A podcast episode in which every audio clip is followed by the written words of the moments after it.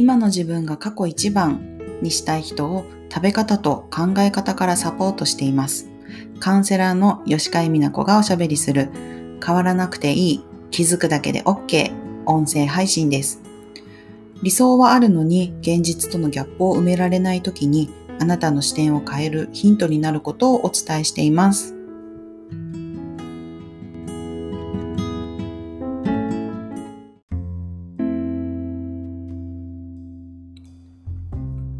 自分のことを大切にするっていうのはねっていうお話を前回させていただいたんですけど、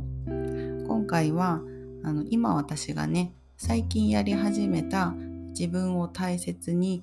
こう扱ってあげる時間をこういうふうにとってますよっていうお話をしたいなって思ってます。最近始めたことっていうのがですね、あの買い物に行った時にちょうどルピシアっていうあのお茶の専門店が、ね、あって有名なのでご存知の方も多いかなと思うんですけど、そのルピシアの横を通った時にこう、あ、何これって思った商品があったんですけど、それが Book of Tea っていうひゃくしゅるいのティーバッグが入ったこういちしゅるいひゃくしゅるい全部種類が違うんですよ。一種類一種類全部違うこうものが箱にね、一つの大きな箱にギュッと入っていて、でそれがこう一個一個の色が違うので、一袋の、ね、色が違うのですごくカラフルでね綺麗でね、わっと目を奪われて、なんだろうって思って見ていったら、そうそう、そのブックオブティーっていうひゃくしゅるいの一つとして同じ種類がない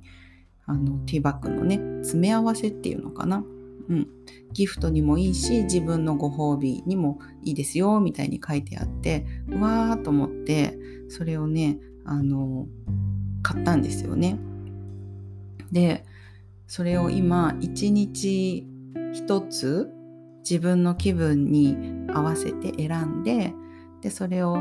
入れてゆっくり味わうっていう時間を持ってるんですけど、あのこれね悪口ではないんですけど、こうルピシアのフレーバーティーってフレーバードティーっていうのかなは、あのもちろん美味しいんですけど、でも本当に美味しい紅茶とか本当に美味しい緑茶とか、あのそういうのって私はね個人的にそのお茶だけの香りとか味とかがあると思うので、香り付けのものよりもその本来のねお茶の味っていうのを楽しみたいタイプではあるんですよね。なのでこういちごの香りがしますとか金柑の香りがしますとか、うん、フルーツだったりね、なんかお花だったりが一緒に入ってたりして、そのそういうこうなんていうのかなあの本来だったら私そういうのを選ばないんですけど、なんでねそのひゃくしゅるい入ったセットをね欲しいって思ったかっていうと、うん、イメージしてみたんですよ。もしそれが自分の手元にあったらどういうふうに私はこれを楽しむかなって思った時に、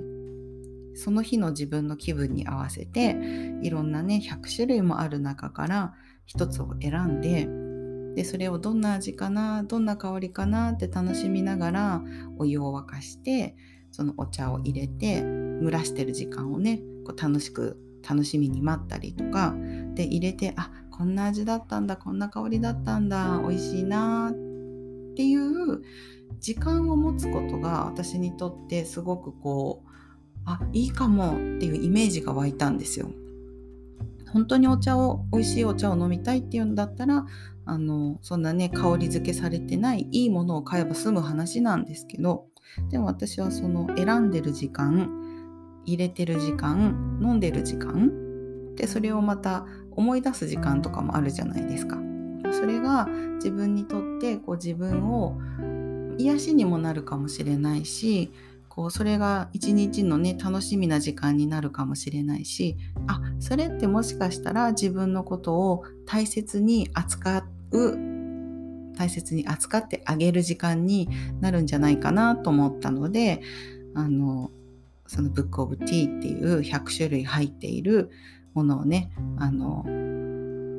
購入してみたんですよね。うん、でまだねそんなにたくさん飲めてないんですけど、今日は何にしようかなってやっぱりワクワクしますね。箱を開けただけでこうわーって綺麗なものがね並んでるの見るだけでワクワクするし、でそのセットの中には紅茶もあるし、えー、緑茶もあるし、ウーロン茶とか、あとハーブティーもあるのかな、ルイボスティーとかも入ってて、今はこう時間帯がこの時間帯だからちょっとノンカフェインの方がいいかなとかね、なんか今日は暑いからアイスで飲めるものの方がいいかなとかって、こう、うん、そういうのってね、ただ飲めればいいとか、うん、そういうのとまた違ってね、なんかそれは私にとってはこう自分を大切に扱ってるし、自分で自分を楽しませてあげてる時間だなと思っていいんじゃないかなと思って、このひゃくしゅるいをね楽しもうと思ってます。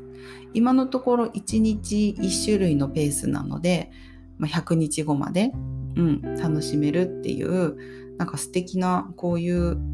企画の商品だなと思って、うんうん、ルピシアさんのね、うん、紅茶